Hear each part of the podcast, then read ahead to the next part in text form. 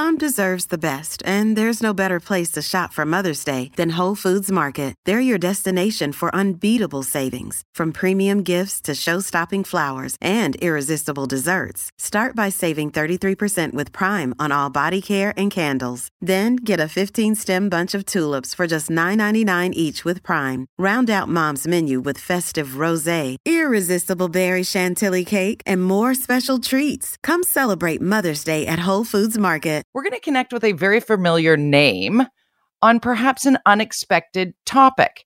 Joining us is Hockey Hall of Famer and doctor in training, Haley Wickenheiser. Also, alongside her colleague, Dr. Jeff Shaw, they're going to help us understand their new initiative. It's called PandemicSolutions.com. Welcome to you both. Thanks, Jody. Thanks for having us on. Yeah, thank you so much, Jody. Nice to be with you. And I'm fascinated by what you're working on here, because I don't think I've heard anybody sort of come up with the simplicity and yet the necessity sort of in one location that is this newly launched initiative you've got going on. Wick, let's start with you in terms of sort of the elevator talk. What is Pandemic Solutions in the easiest of terms? Yeah, so when the pandemic started, actually, a few of us, Jeff and a few of folks in the medical field, we started talking about this being a long game, and we were very concerned about the economy and how are people going to work and make a living and doing it safely. And so we kind of came up with this idea around symptom screening, tracking and tracing, and cohorting, all within one software solution that makes it easy for a business to use, whether you have 10 to 20 employees or whether you're a Bombardier and are working thousands of people in factories. And so we've been able to launch this with two visions, you know, obviously as a business, but also sort of a social good in mind of trying to help people open safely. And what was kind of an eye-opener for me was being in Canmore a number of weeks ago and going into a restaurant and seeing that, you know, folks were taking down your name with a pen and paper just in case they had to track you, you know, with a positive COVID test. And so this solution just essentially attempts to make that really easy for businesses to not have to do all that legwork and be able to open and stay open safely. And doctor, when it comes to the sort of the symptoms, the screening, the tracking and tracing with COVID-19, the urgency and need for contact tracing is massive, is it not? It is. We're seeing that it's very hard for governments to keep up with contact tracing. And I think that having businesses take on some of the role of that not only provides businesses confidence in providing safety for their visitors and employees, but also actually does serve that public good of contributing to contact tracing. And what we're trying to get people to do is to get everyone who comes into the business, visitors or the employees, to do a symptom screen. And what we can provide is a way in which you can search through when, you know, someone who was there 2 days ago calls you up and says, you know what, I've been tested positive. I probably had it at that time, where you can instantly find out the people that they would have been in contact with and then provide information to those people on what the next steps would be, and also provide information to public health office on who those people might be. So that's one component of what we do, is to try to help businesses contact trace to give more confidence to their employees and customers, but also to help prevent wider outbreaks from occurring and to really quickly get a hold of things, because we've seen this, the longer the contact tracing takes, the further an outbreak gets, and that if you can get on top of things really quickly in terms of contact tracing, that you can snuff out outbreaks pretty quickly. But the longer the delay there is, the harder it becomes. Now, both of you are basically frontline workers. Haley, the last time we spoke, you had just finished a 26-hour shift at the hospital, soon to be a full-blown physician, but you're already walking the walk. And Dr. Shaw, in your role as a cardiologist and internal medicine physician, you have a subspecialty in intensive care medicine. With your experience, we're having issues here in BC with people just sort of not getting the message about the importance of taking these simple public health directives, the simplicity of washing hands and physical distancing. Can you dive in a little bit as to as to the importance of the bubble, and maybe explain what cohorting is as well, because people are just kind of, they're at that point where, I mean, we had an issue over the weekend, you may have heard it in the news prior to you coming on, where people are still, you know, hopping on party buses and thinking they can head out. And then at the other end of the spectrum, there are people so incredibly anxious. Something like Pandemic Solutions, could it educate broadly for people in the workplace? Because you might be sitting next to someone who thinks, I'm over it, where you're feeling very stressed and sort of tense of very much being in it and maybe living in a bubble with someone who's at risk. Yeah, well, maybe I'll speak to the first part, and I'll let Jeff speak to the cohorting part. But I think just, you know, basically, Jody, you know, I kind of live part-time in BC a little bit as well, and the difference coming, you know, from what I saw in Calgary to what I saw in BC is pretty stark. It was almost like COVID didn't exist there in terms of the precautions that I thought people were taking. So the only thing I could say of my limited experience, and Jeff has far more than I do in the hospital, is that this is real.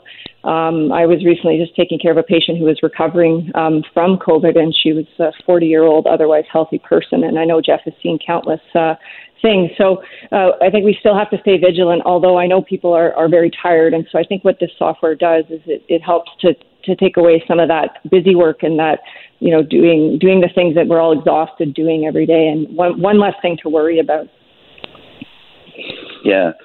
The notion of cohorting is really helps a business establish people who need to work together. Because let's face it, Jody, there are people who in organizations just have to be side by side, whether that's on a factory or certain services. It's impossible to separate everyone out by 6 feet. Now, you can do other things like wear a mask to reduce the risk, even if you're in close contact, but some people just have to work together. And so what we've come up with is a solution where people can form working groups within a larger organization that can distance from each other, so that you can say, oh, you know, we have these 6 people who just need to work together. Let's put them in a group, but maintain physical distancing between their group and others. And what we've done is we've demonstrated, and I'm working on a research project with some folks across the country, that would significantly reduce the outbreak. A chance at in an organization, if you just do that simple thing. And even breaking your organization down into 2 groups helps in a big way, but the further you can break it down and distance out those smaller clusters of people, or what we call cohorts, then you can really reduce the risk of something spreading across an organization. And the other thing that people are forgetting is that businesses face another challenge, which is the challenge of having an uninsurable loss, right? There's been a number of examples we've seen from just small gyms or restaurants or larger factories where, you know, because someone has come to work with COVID, they've had to close for up to 2 weeks. And part of the problem there is that when someone's in the business with, and you later find out they have COVID, it's hard to know who they may have had contact with. It's hard to know what areas they were in or what may have been contaminated. So when you don't know, the safest thing to do is to close.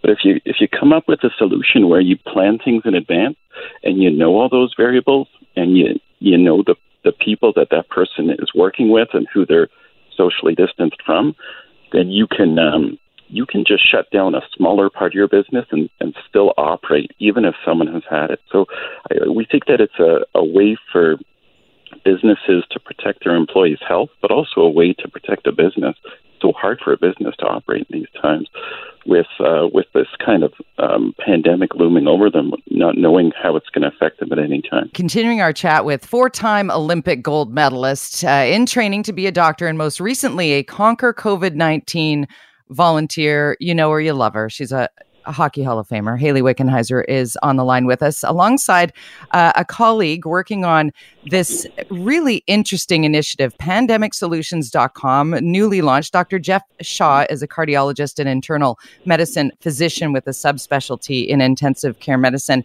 And guys, I just want to dig a little bit deeper into how people can access this. And you mentioned whether you're big like Bombardier or you're a small business just looking to find that way of helping your employees and customers through this very anxious time. Maybe you can give us an idea of how these tools work or how people can access it. Sure. I can take that one. So it's very simple. Just if you're interested, have a look at our website, PandemicSolutions.com. There's a number that you can call, and we can speak to you directly. Part of our service is that you get to speak to people like Jeff, people like myself along the way, who we can actually tailor make this software to the business, depending whether they're small or large, and walk you through, see what your needs are and how we might be able to service you. So pandemicsolutions.com is really the best way. And as far as what we can offer, there's a variety of levels and, technical solutions depending on how complex the business is. And what about the back end of it when people are concerned about the privacy piece? Dr. Shaw, can you speak to that?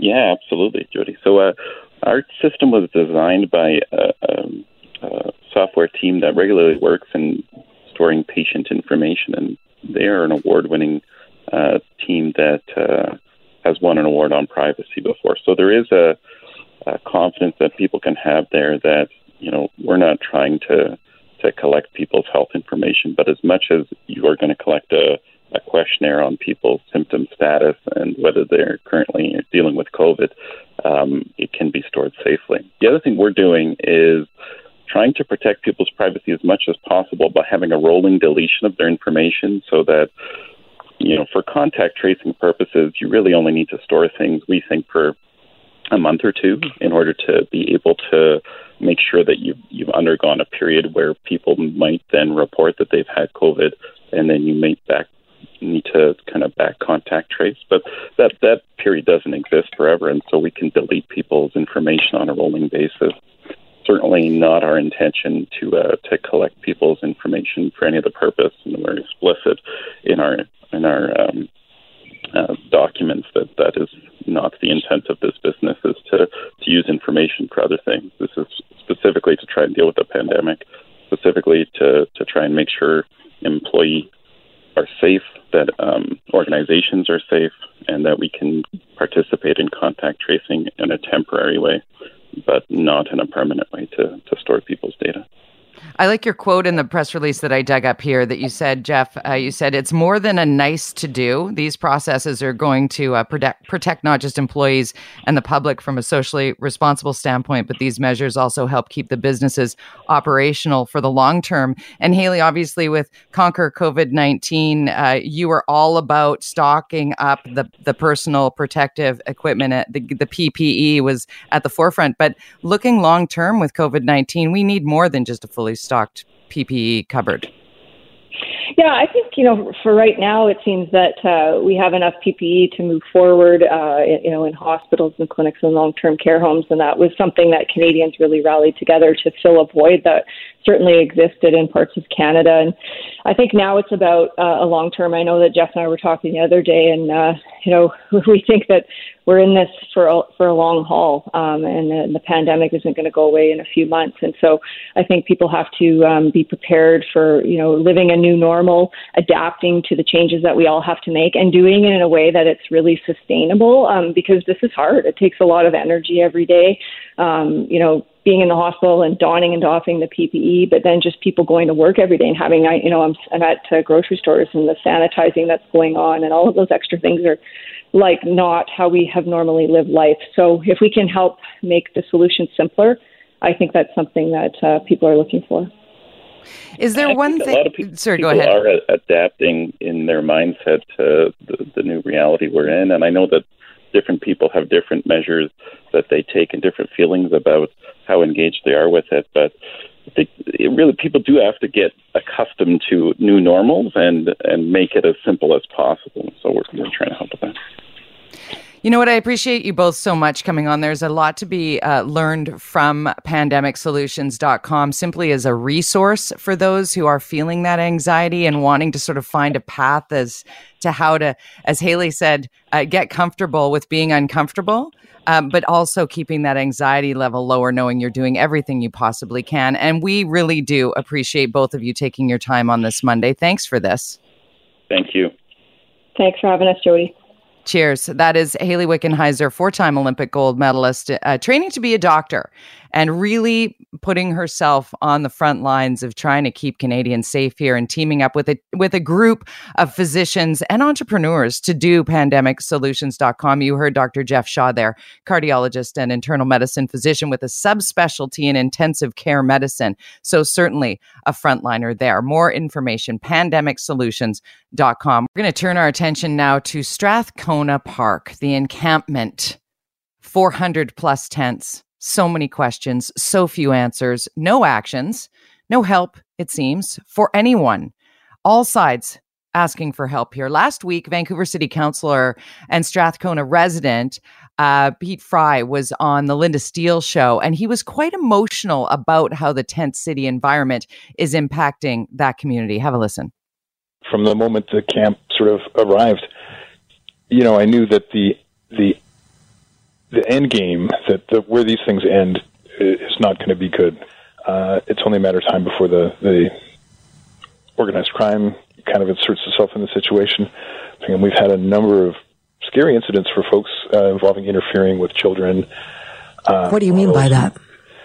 Oh, gosh. Well, we had one boy was a man threatened to gouge a kid's eyes out for looking at him. What? Another child was in the water park, and a gentleman was in some state of psychosis, walked over, picked the child up, lifted him over his head, shook him, put him down, and then proceeded to get in a fight with a jet of water. And then another man threatened a newborn, threatened to rape and kill it with a stick. Oh, my God. Yeah, so these are interactions that obviously are pretty distressing for folks who are...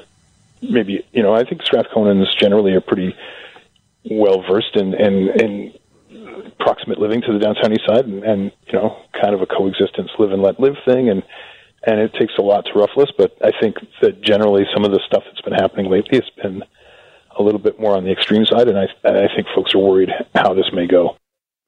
Lots of folks are worried about a lot when it comes to Strathcona Park, and certainly people living... at risk, people living clearly with mental health issues that are unsupported, people going hungry, not being able to take the medication that they need because they can't get food. Where are folks to go? These are all questions on the other side of this discussion. It's being asked by a big number of people who have been really literally moving mountains on the poverty file in this affordability and opioid crisis. One of those heavy listers is Mark Brand, the CEO of A Better Life Foundation. He joins me on the line. Hey, Mark. Hey, Jody. How are you? I'm good, thank you. It's good to talk to you. Every time I hear about a conversation about whether it's Oppenheimer or Strathcona Park and the conversations, the politics back and forth, the struggle with what to do, the communities that are really feeling the weight. All communities that are feeling the weight, I often think of you and how you have literally been doing everything you can to help the root of this problem. And I thought it would be a good idea to have you on to talk it through. When you hear that clip from Pete Fry, what do you hear? What do you think? Oh, I just really recognizing right now how much Councillor Fry and the rest of Strathcona has not had to be in the coalface of this problem. Proximity is everything, but now after Oppenheimer relocated down to the docks, you know, we got another look at it and we got to say, wow, this is huge. This isn't just a downtown east side thing. Mm-hmm. And then when it removed itself there then we were physically removed with no notice and they relocated to Strathcona. The incidents that we're hearing about, of course, are a tip of an iceberg, and it makes me really, first of all, I feel for the people who were involved in those incidents, alleged incidents. And I also feel for the other 400 people who are in that encampment who are nonviolent, who have literally no other options, who, given the choice, would not be residing outdoors in a tent, but have created a community there because this problem has been with us for decades. It's not new, and particularly around mental health. And around those mental health outbursts that we see, it's incredibly important for us to look to the root of the problem and say, what are the issues that are causing this? Like, what are the systemic issues that have created these crazy injustices that are now on people's doorsteps? and they are on the doorsteps of affluent people who can help make these changes. So what, you know, I always hope for, Jody, and you know this from all of our conversations, is I look to my peers and my partners and the incredible people who do this work in the downtown east side for generations at this point, and try and figure out how we come to the table to discuss what are the ways we move forward and right the injustices so that everybody feels safe. How can we get everybody to feel safe? That's the big question, because it's not a whose side are you on here. And it feels sometimes that it is an us versus them, whoever your us might be. And when you and I were going back and forth about you joining me today, you know, I'm throwing down like there's the activist piece and there's the politician piece. And neither side actually really brings to the table doable first domino to fall change that we can get to try and as you said, address some of these issues that have been going on for a generation or more and have led us to where we are, which is catastrophic. Well, you're hearing anger and pain and guilt and all of those things manifested into these direct outbursts, right? You have two sides who are saying, of course on the activist side, like understanding the problem is like, we wouldn't be here if we looked after people. It costs us 3 times minimum as much to keep someone unhoused as it does to house them and provide them with services. Yet we're still here. We have that data. We've had it for 10 years. So of course, activists are intense. At least minimum. We've seen studies, so I've worked in tent cities, obviously, all over North America, in the Mission and Tenderloin, Skid Row in LA, across in New York. They exist in every city. And how they're dealt with and is there's data out there to support everything that we talk about around just getting people housed. And I think the province is trying to move is literally, you know, give some kudos to BC Housing in the province to really trying to move in a direction of getting people into emergency housing and shelter, and COVID's given us that. But on the other side, of course, I understand a resident who's got young children living in that neighborhood being in fear. We don't want to say that's not relevant. Of course it's relevant. It's all relevant. And when we're only looking at these two tips of the spear, if you will, we're not going to solve anything if we're just yelling at each other. We have to go take a step back and say, how do we get here? More importantly, we have the power to fix it. Our vote matters. Doing proper research into people before we pop them into office really matters. Like, we have to understand who has these issues. Sarah Blythe was up for council. If she was sitting in council right now, what would be different? Would anything be different? But you know, Sarah's incredible. So I think when we're looking at the problems of the day, and our problem of right now, of course, and has been for decades, is how do we create an equitable future for all Vancouverites where they can afford to house themselves, get the right health, especially mental health. Mental health is vilified. It's no different than having cancer. If you have bipolar, you don't have any control of that if you're not medicated or looked after properly. That gentleman in the park doesn't want to be doing those things. There's no malice there.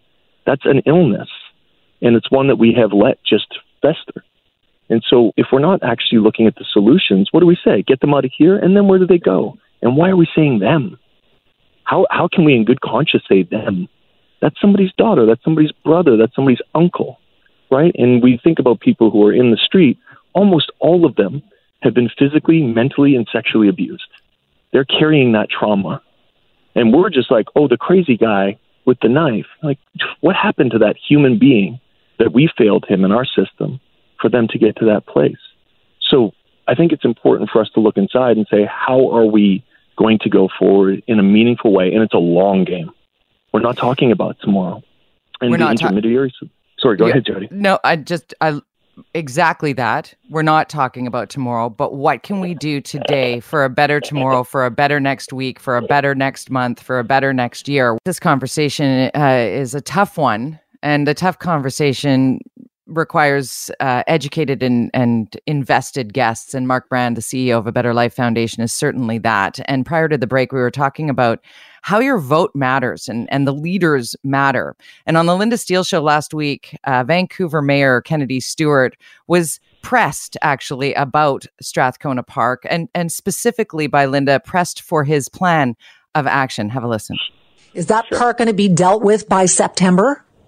I can't see how that park is going to be You know, no, I don't think so, because we don't have the housing units to put these folks in, and that's where this has to start. And I'm really sorry for the local community, but this is why what you're doing today is so important, because it's sending a message that we need the modular housing. We do have 100 units opening in February. There has been some federal investment here, and as I said before, it did start pretty strong in my mandate, but then it has really fallen off. And what really I've been working on is trying to get a commitment to 300 units of modular housing. I've heard lots of nice words, and in fact, quite a rousing speech from the new housing minister when I was in Ottawa last time with the big city mayors. But the check has not come through, and really the aggravating thing is I know the money's sitting there. There is just a problem with the bureaucracy essentially at the federal level, and I really need senior level cabinet ministers to shake this loose. But really, it's the federal government that, you know, 16 months is a long time when you know exactly what you need. We bought the land. It's sitting here. The province said they'll partner on this housing. So really the ask is just we need the money for the 300 modular units. 300 modular units, 400 tents in Strathcona Park, more people by the day requiring some sorts of supports to pull out of poverty, Mark. And I know in 5 minutes we can't solve all the things, but can you give us sort of a roadmap of if you had the talking stick, if you had the magic moment to say, here's what I would do, what would you do? I would immediately consult with people who know a lot more than me. That would be my first step. And that is our constant step, right? When you ask people who are in the work and have been in the work so long, and I gave you a long list of heroes that I'm excited to have you talk to, that would be the first thing. You convene and you ask, right? If you don't know, if that's not your area of expertise, you have to do that. Number two, you look to public-private government relationships. I think that there's been too much, just we point this way, they point back, we point over there, we both point in this direction, and not much gets done. Like, if we say that that's a 4 or 5 year goal, that's great. What do we do right now? And so I always try to get people specifically in government to look at things as if it was a natural disaster. If tomorrow an earthquake happened and there was 400 residents without homes, what would you do? You would set up emergency tenting. You would bring in all the medical service needed. You would bring in critical food need. These things would just happen. We know because they happen everywhere else in the world. This is that state of emergency, and it's not being given that voice. It's just is a, oh, it is. And I don't know how that energy got there, but this is an actual crisis. People are losing their lives, right? We are doing small incremental things around legalization of opioids, which are creating a lot of these mental outbreaks. Bad drugs on the street equals bad behavior. It just is. And if people can access the things that they need, we have a decrease there. But we need to be looking as private citizens, which is we try and do our best to help, and through connectivity to great partners. And thank you for connecting us with an amazing woman who helped us get almost 200 liters of hand sanitizer out. We've gotten over 35,000 masks out, a bunch of those to the 10 cities to try and help people also be safe, because COVID affects everybody. All these things affect everybody. So I think if we just look to what can you do? What can I do? What can my business do? And we all take a little piece, we can start to work on what those solutions might be. Imagine what it would look like if the community is actually rallied in full support to say, if we help people out, then it's not an us versus them. It just isn't us. And I think that we need really, really strong leadership. That leadership exists in our Indigenous communities and leadership in the Downtown East Side. It exists in the organizations we work with, PHS, Tira, Central City Foundation. I mean, these people know this stuff like the back of their hand. They have answers. And so I think... Why aren't they at the table? Why aren't they already at the table? It's their table. Yes. Right? I think the invitation needs to be for council to come join their table. Right. There it is. Yeah. That so those are my quick thoughts, Jody. I think that in the interim, I just ask everybody to try and really seek out truth. We know, and I say this gently, that the media does inflame situations because that's how we get clicks and that's how it all happens. So to look for the heroes, to look for the good stories, to look for the people who are kind, and then model behavior after them, not after inflammatory statements, not after organized crime threats. You know, those things, that's unfortunate because that's what we'll grab onto and focus on to try and get our way. But The fact of the matter is, if the community is unwell, we're all unwell. And right now, our community is very unwell. And what of the people, Mark, that are basically saying, I don't want a place to live. I'm just staying here. There's a very small group who have vocally said, I'm going to live right here and you can't make me not. This is one of those tropes around homelessness that just perpetuates, right? Which is, again, well, first of all, if that person is Indigenous, they should be able to live exactly where they want to. It's their land first. Secondly, it is a very, very small amount of people that do throw that flagpole down, and it's usually because they're very upset and hurt that they haven't been looked after. Right. Like, why would you put us into this position? Why would you put our back against the wall? We can't access services. We don't have enough money to live or to eat. There is no medical help for us. There's no mental help for us. Our people, and when we talk about the people of Coast Salish descent, like, it's literally received no support that they deserve. We are absolutely honored to be on their land. So I think we just need to be mindful of the truth. And neglected to the point where they have to take a stand like that in order to just be. Yeah, it is quite something. Mark, thank you as always for your honesty, your forthright call to action. It is very much appreciated. Honor and a pleasure. Thank you for having me on, Jody. I want to connect with my good friend Mo Amir. He's the host of This Is Vancolour podcast, and he's a contributor for Vancouver Is Awesome. And last week, Mo, you and I got to connect on the drinking at beaches and parks legally, responsibly. How would this work? We talked it all through. Can you give the Mike Smith show audience a little bit of a recap of what we talked about and sort of what has happened since? Absolutely. My pleasure. Thanks for having me back on. As you said, on Friday, you were filling in for Jill Bennett, and we chatted about how Vancouver Park Board at the moment is unable to permit responsible alcohol consumption in Vancouver parks and beaches. And to review, Vancouver Park Board does have authority over the city's parks and beaches, but under the BC Liquor Control and Licensing Act, only municipalities and regional districts can designate public zones for alcohol consumption. And of course, Park Board is neither a municipality nor a regional district.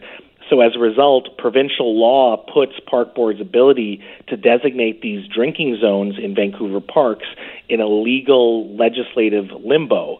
And while the BC government has indicated that they will make this legislative change, it just won't be in time for this summer. It does take a lengthy process to amend legislation, such as the amendment that is required in the BC Liquor Control Act, in order to give Park Board this authority that municipalities and regional districts enjoy. So this is why Vancouver City Council can approve 4 non-park outdoor plazas for public drinking immediately, and why North Vancouver and Port Coquitlam can approve drinking in their parks immediately as well, while Park Board is just unable to do the same in Vancouver parks and beaches. Now, our conversation actually perked the ears of BC Attorney General David Eby. He reached out to me and he said, yeah, all of that is correct, but he actually offered Vancouver Park Board a short-term solution so that we would be able to drink in designated Vancouver parks and beaches this summer. And Mr. Eby sent me a July 30th letter that he wrote to Park Board, and it's included in that Vancouver Is Awesome article that that went up yesterday. And in this letter, Mr. Eby describes the short-term solution. Basically, Vancouver Park Board would temporarily give their regulatory authority to the BC government, which would then implement the instructions of Park Board with respect to the designated drinking zones in the city's parks and beaches. So the idea was basically, okay, long-term, the BC government would make the legislative change to the BC Liquor Control Act in order to empower Vancouver Park Board in the future. But since that would take at least a year, according to David Eby, the province will, on a temporary basis, assume regulatory authority of Vancouver's parks so that drinking could be legalized in designated parks and beaches right away this summer, this year. And the province offered the solution due to the urgency caused by the pandemic and physical distancing protocols, where it's better to get people outside with lots of space instead of inside in closed spaces. And unfortunately, Park Board unanimously rejected this recommendation for an immediate solution. So I went back to Vancouver Park Board Commissioner Dave Demers, and I said, hey, you know, here was your solution. You guys are on board for public drinking. Why didn't you take David Eby's offer? And Dave Demers said that handing over Park Board authority to the BC government, even temporarily, was too slippery of a slope. And whether you agree with Dave Demers and the rest of Park Board, it's very clear that BC Attorney General David Eby did give Vancouver Park Board an option that would have allowed for drinking in public parks and beaches this year. And if there's any year that you want to give people a break, it's definitely this year, and Vancouver Park Board rejected that offer. Now, David Eby himself was quite surprised by this outcome, and his letter really emphasizes how by only pursuing the long-term legislative fix, it will be at least a year before Vancouver Park Board has the authority to allow for public drinking in parks and beaches. So, long of the short, this is a complicated legislative issue, but Vancouver Park Board had the opportunity to make this happen this year, and they chose not to do so. And it's interesting, Mo, we're with Mo Amir, host of This Is Vancolour podcast, as well as a contributor for Vancouver Is Awesome. You can see Mo's latest op-ed at VancouverIsAwesome.com. I highly recommend that you read it. We're kind of giving a synopsis here. Interesting, when I tweeted that you were coming on the show to update on this file, I got a DM from one of the Park Board commissioners in Trisha Barker. And Trisha said, I think many people may have missed it, but I did get a few messages of thanks for this. Before the vote on alcohol and parks, I ask that the park rangers and Vancouver Police Department be calm and kind with people who are drinking responsibly in parks right now. I acknowledge that drinking was happening already. And she went on to say, I know this is a hot topic for you and just wanted to let you know that I did ask for some leeway. So if Park Board Chair Dave Demers wants to say that's too slippery of a slope, even in a pandemic. I mean, other things are being changed and augmented and pylons being put up and bike lanes being created. Why not create that accessibility for all the people who don't have a yard, a patio, a place to have few faces, big spaces, not many people with big spaces in the Lower Mainland to socialize and gather, people feeling very isolated here. So I think this is a further conversation to be had. And as always, Mo, I'm very thankful for your due diligence on this and for reaching out when David Eby did respond to our conversation from Friday. It's important to keep moving this forward. And maybe that next step is to say, okay, the park board's going to be of no help. So now we need to try and figure out a way to get the people who truly are not breaking any laws, not causing any disruption, to be left alone to have a beer at the beach. Yeah, I agree. I think the problem with that, though, is that, you know, once you give this ambiguous instruction to be kind and careful with people, you know, what does that mean? There's a lot of room for interpretation. I think the best solution would have been designating zones for public drinking and just having that clear, because then it becomes on the individual park ranger or individual police officer to decide whether they want to give someone a hard time or not, right? Oh, true that. No, the best thing to happen would have been the park board to do the right thing, listen to the Attorney General, listen to the City of Vancouver, follow what the North Van, POCO, Delta, what other jurisdictions have done without negative impacts of any kind. We're in a pandemic. This is a very frustrating cycle of round and round and hours of human attention that could be put to better use. Absolutely. I don't know, Strathcona. It's so frustrating when Park Board has come out and say, you know, they support this, they have the zones ready and everything, and they were given this option to make it happen this year, and they chose not to do so. And that was something that they kind of glossed over. A little bit of a gloss there.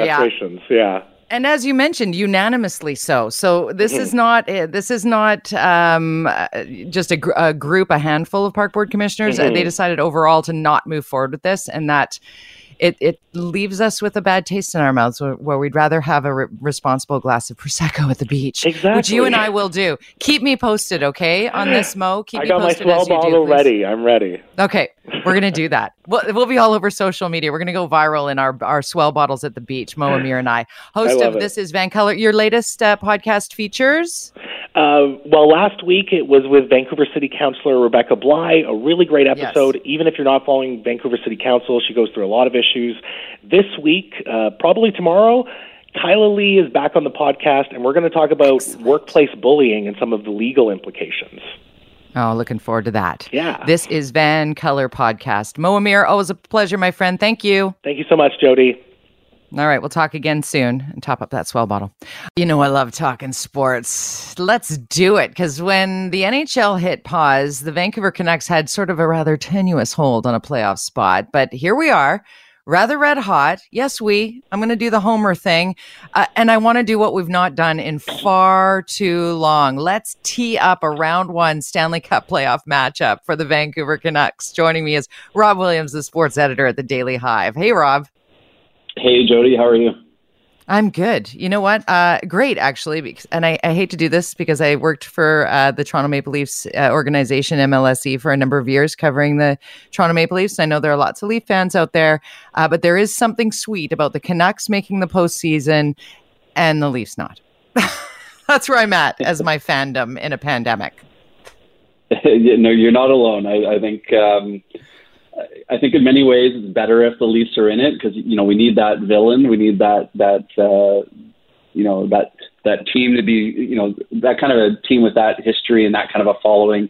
For them to be involved in the playoffs is probably a good thing, but it's so sweet to be in Vancouver. You know, the Leafs, with you know how oversaturated they are, and they're just force-fed to us in the national media all the time. For them to be gone and in such soul-crushing fashion for them, it brings a smile to Canucks fans' faces for sure.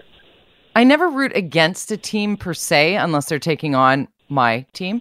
But you're right about the sandpaper piece. It would be even sweeter if the Leafs were the foe, and certainly want to see, you know, as many Canadian teams competing as possible. But here we are. I love in the flurry that was those qualifying games. It was just like a full buffet, all you can eat buffet of hockey 24/7. It felt like for the last few days, and now we get this pause where we're like, okay, what happens next? Can you give us the pre-game talk through for the person who perhaps hasn't really followed hockey? This is the prime moment to invest, right? Absolutely, yeah. No, I think a lot of people. I sort of sense there, just from you know some of the people I know that are kind of casual fans that maybe weren't fully invested, or you know it's August. I understand it was a confusing format, but now I mean we are now essentially through that play-in round that was there to decide who were going to be the playoff teams for this year. So now. It's like a regular playoff, Stanley Cup playoffs. There's 16 teams in it. The Canucks are playing the defending Cup champions, St. Louis Blues. So they've drawn a really tough matchup. But I think the Canucks have a chance in this. They are, you know, they're kind of coming into this series with nothing to lose. I think the Blues are they haven't been playing well. They lost 3 games in a row, and I think there's potential for the Blues to be a little bit complacent, you know, not quite as motivated given they won last year and they're now playing without fans. And the Canucks should be coming in loose and everything to gain and nothing to lose at this point. And isn't it interesting, Rob, when we look historically, I've had the pleasure of covering the Vancouver Canucks Stanley Cup runs in both 1994 and 2011, and going into both of those paths all the way to the Stanley Cup final and Game 7 of the Stanley Cup final, no less. Both times, the Canucks squeaked into the postseason and then were the ongoing surprise. And it's just, there's nothing like it. When you get behind the underdog and they win, I mean, it's special. Yeah, absolutely. And I mean... I haven't been in the media as long as you, but this is the first time I'm getting to cover a series win by the Vancouver Canucks. It's been way, way too long. It's been 9 years, not since Kevin Bieksa sent them to the Stanley Cup final, and I think everyone thought they were going to win the Stanley Cup. They haven't won a series since then, so it was big for them to you know to get over the hump and get into the playoffs and get a series win. It's not quite a playoff series win, but it was a postseason series win. I think it means a lot to fans of this team and to see just how, you know, we saw the videos the Canucks were putting out of the players celebrating in the dressing room. I mean, we haven't seen scenes like that since 2011.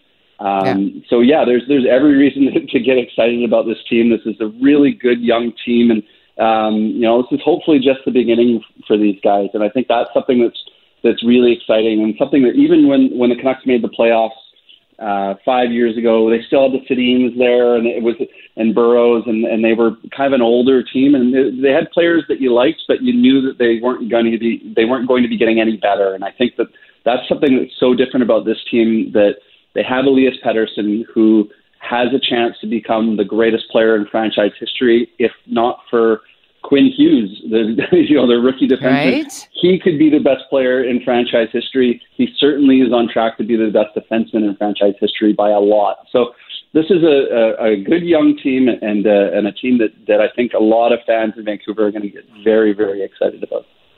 And you can get to know these young guns and the old guys. I loved how when Tanev scored the game winner, everybody's like, "Oh, Dad did it." Call him Dad because he's quote unquote so old at 30. And just the looseness of this team, like having Markstrom say, you know, I just want to thank the guys for scoring one more than I let in. That's looseness. Yeah, I mean, that's a team gelling and a team coming together.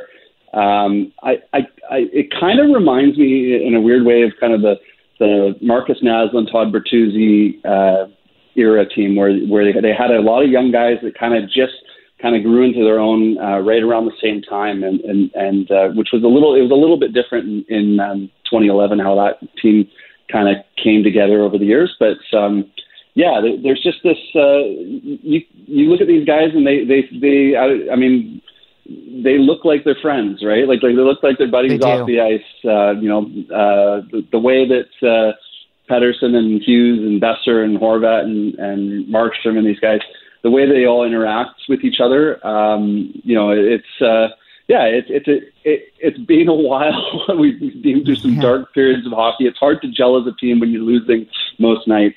So winning has a way of doing that for them, but on top of all that, their best players are mostly of a similar age. They're young, they're full of enthusiasm. So it's great to see. And they got to be sure not to make those rookie mistakes, being the young guys. No sloppy opportunities here, as you said. Like the St. Louis Blues are not to be taken lightly. Obviously, Vladimir Tarasenko healthy is dangerous.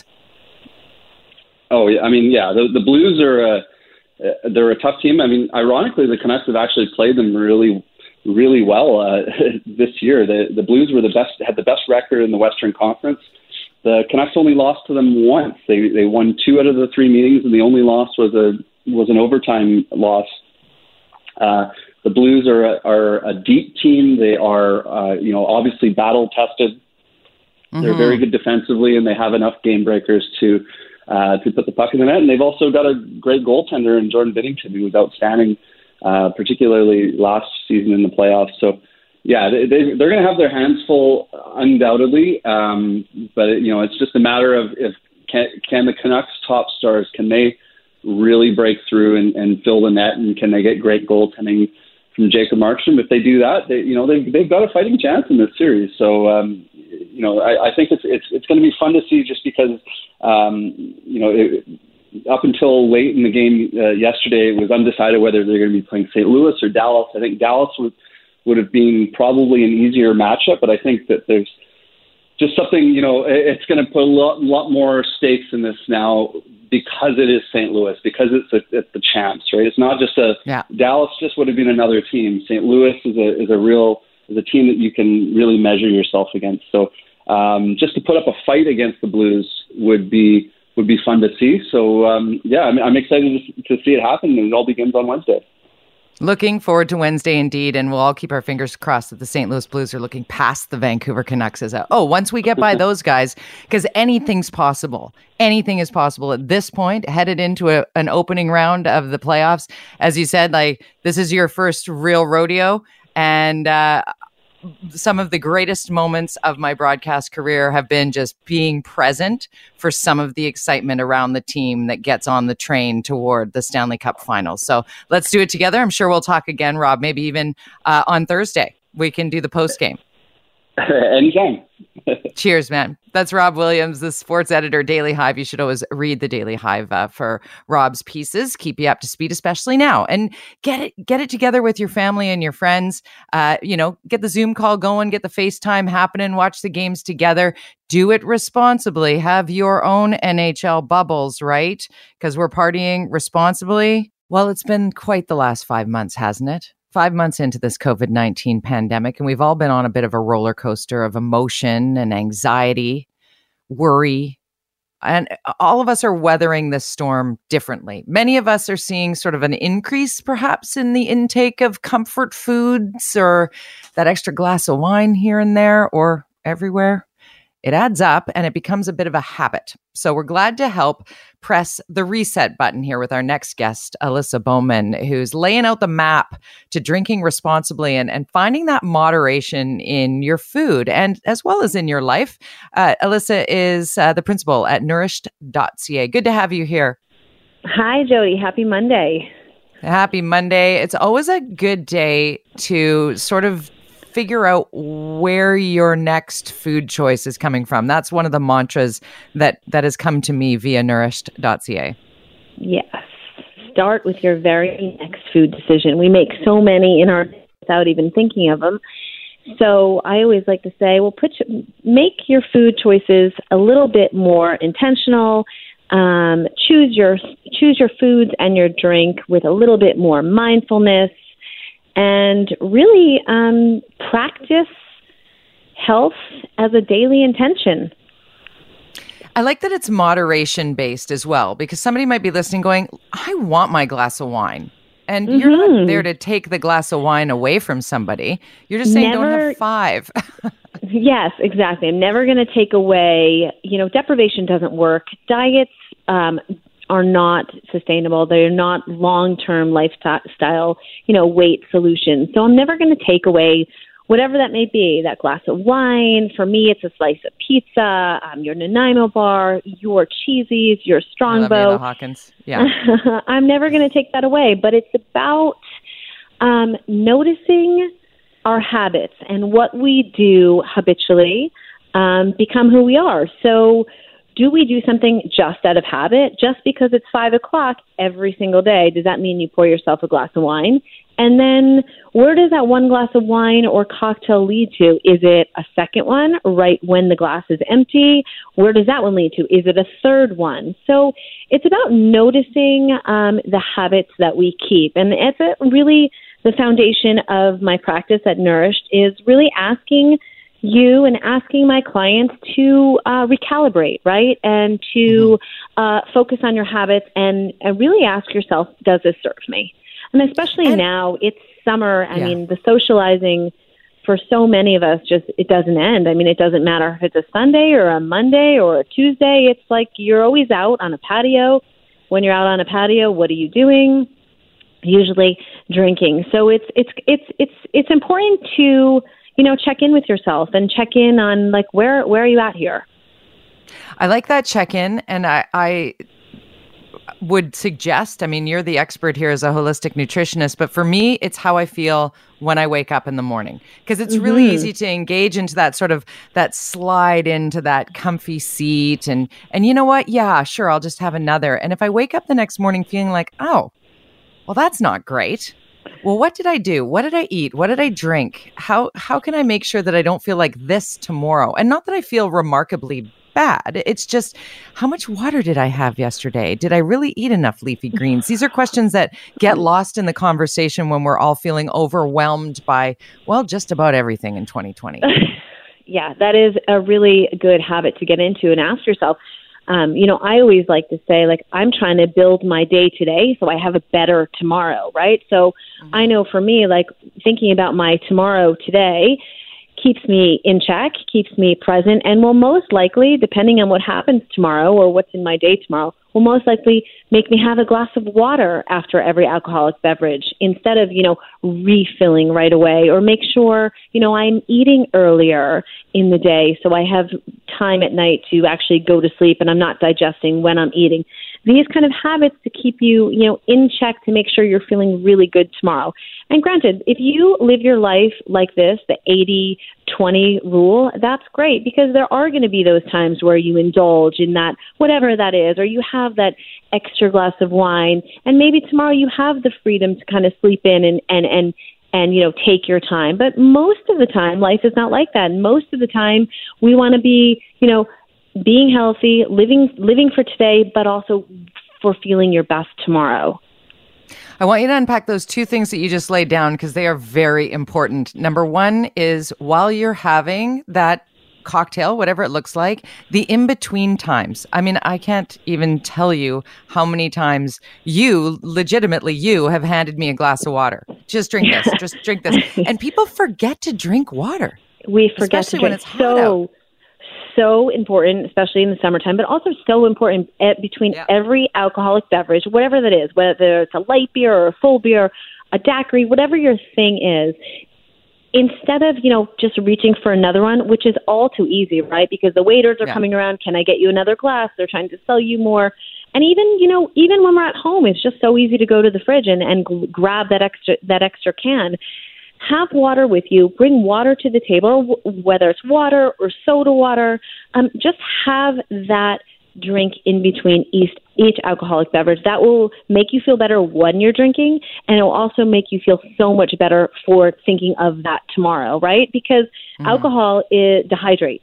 And when you're dehydrated is when you wake up and you're not feeling so great. So we want to keep hydrating, and especially in the summer, and especially on a patio, and especially when a lot of summertime drinks are those like fruity, really sugary, sweet, really, you know, sweet drinks, right? Because that sweet stuff just dehydrates you even more. So when you are on the patio, opt for a glass of wine. Even make it a wine spritzer. Add your own soda. Like, I always like to get soda water because it's not just plain water. And then I could just keep adding it to my wine to like spritz it up, lighten it up. Then I'll go for my water, and then I'll go and have another glass of wine if that is the direction the night is going.